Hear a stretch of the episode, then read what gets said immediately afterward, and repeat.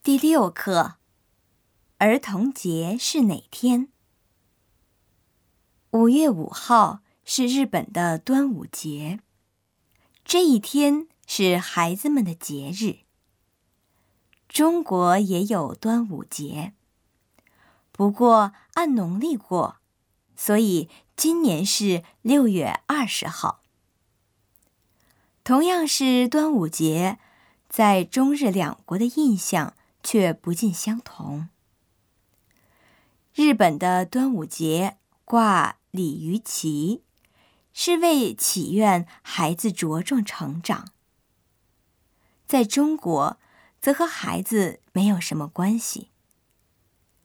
在中国，也有端午节吃粽子的习惯。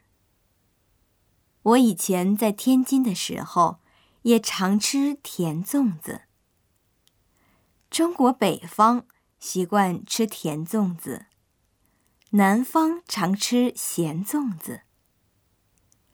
古代，中国有一位著名的诗人和政治家，叫屈原。他曾经被流放，后来投江自尽了。悲痛的国人为了保护他的身体不被鱼吃掉。将粽子投入江里，相传，这就是端午吃粽子的由来。顺便说一句，中国的儿童节是六月一日。